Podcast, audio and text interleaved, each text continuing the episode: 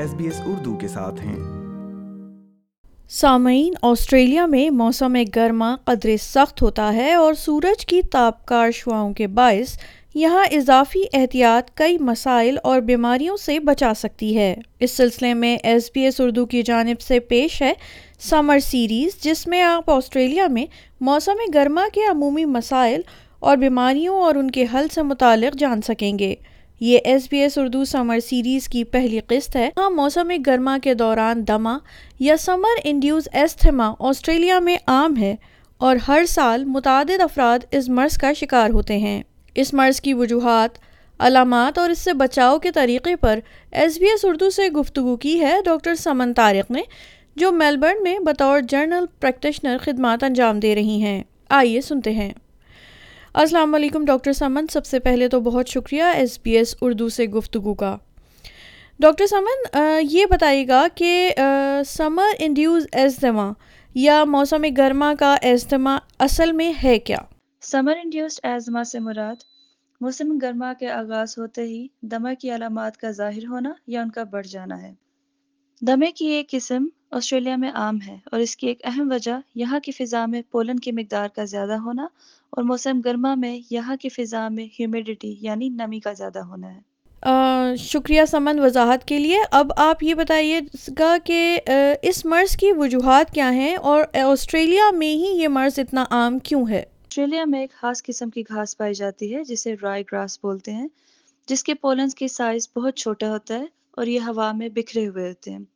تو جب نمی کی مقدار ہوا میں ایک ہاتھ خاص حد سے تجاوز کر جاتی ہے، تو یہ نہ صرف آپ کی سانس کی نالی کو تنگ کر دیتی ہے، بلکہ اس کی ساخت کو اندر سے کچھ ایسے تبدیل کرتی ہے کہ سانس لینے سے جب یہ پولن سانس کی نالی میں داخل ہوتے ہیں، یہ وہاں پہ بآسانی سیٹل ہو جاتے ہیں اور الرجی اور دمے کا باعث بنتے ہیں۔ اچھا تو ڈاکٹر سمن، کس عمر کے افراد میں سمر انڈیوز استعمال زیادہ پایا جاتا ہے اور یہ کن افراد کو زیادہ متاثر کر سکتا ہے؟ ویسے تو بچے اور بڑے دونوں اس سے متاثر ہو سکتے ہیں، لیکن دو ہزار بیس میں سمر انڈیوز ایستما کے جتنے پیشنٹس تھے، ان میں سے ٹو تھرڈ وہ تھے جن کی عمر اٹھارہ سال سے کم تھی۔ یعنی ینگر پاپولیشن میں یہ زیادہ دیکھنے میں سامنے آیا۔ ہے وہ بچے جن میں وائٹامن ڈی کی کمی ہے جن میں ہے فیور یا الرجی کی ہسٹری ہے یا جن کے پیرنٹس میں سے کسی ایک کو بھی ایستما ہے تو ان بچوں میں ایستما کا رسک بڑھ جاتا ہے as compare to the general population موسم گرما کے دمے کی کیا علامات ہیں اور وہ کون سی علامات ہیں جن کی وجہ سے چوکنا ہونے کی ضرورت ہے؟ سمر انڈیوز ایستما کی علامات میں بہت زیادہ چھینکے آنا ناک پہنا آنکھوں میں جلن یا چبھن محسوس ہونا یا آنکھوں سے پانی بہنا گلے میں خراش محسوس ہونا کھانسی ہونا سانس لینے میں تکلیف ہونا سانس پھولنا یا سانس لیتے ہوئے سیٹی جیسی آواز سینے سے آنا جس کو ویزنگ کہتے ہیں شامل ہیں۔ اچھا ڈاکٹر سمن یہ بتائیے گا کہ اس مرض سے بچاؤ کیا واقعی ممکن ہے؟ اور اگر ایسا ہے تو اس کا طریقہ کار کیا ہوگا؟ اب ہم بات کرتے ہیں کہ آپ اپنے آپ کو کیسے سے بچا سکتے ہیں۔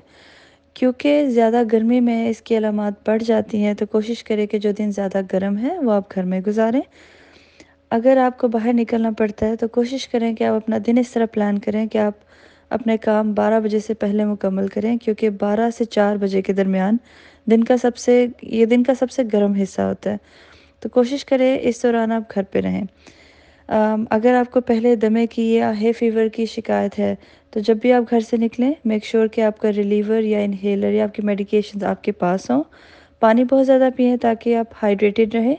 اچھا ڈاکٹر سمن آخر میں یہ بتائے گا کہ اگر خدا نہ خواستہ کسی کو ایستما اٹیک ہو جاتا ہے تو اس کو فوری طور پر کیا طبی امداد لینی چاہیے یا کیا اقدامات ایسے اٹھانے چاہیے جس سے زندگی محفوظ رہ سکے؟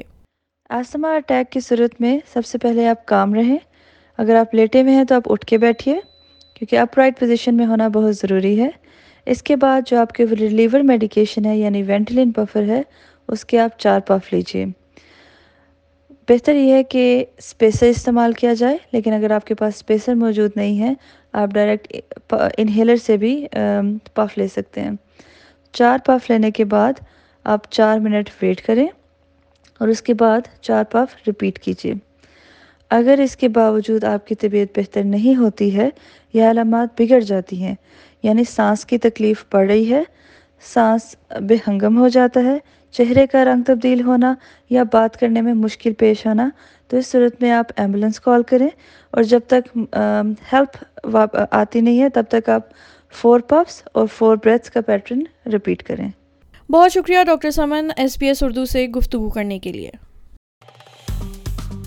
لائک کیجیے شیئر کیجیے تبصرہ کیجیے فیس بک پر S B S Urdu follow کیجیے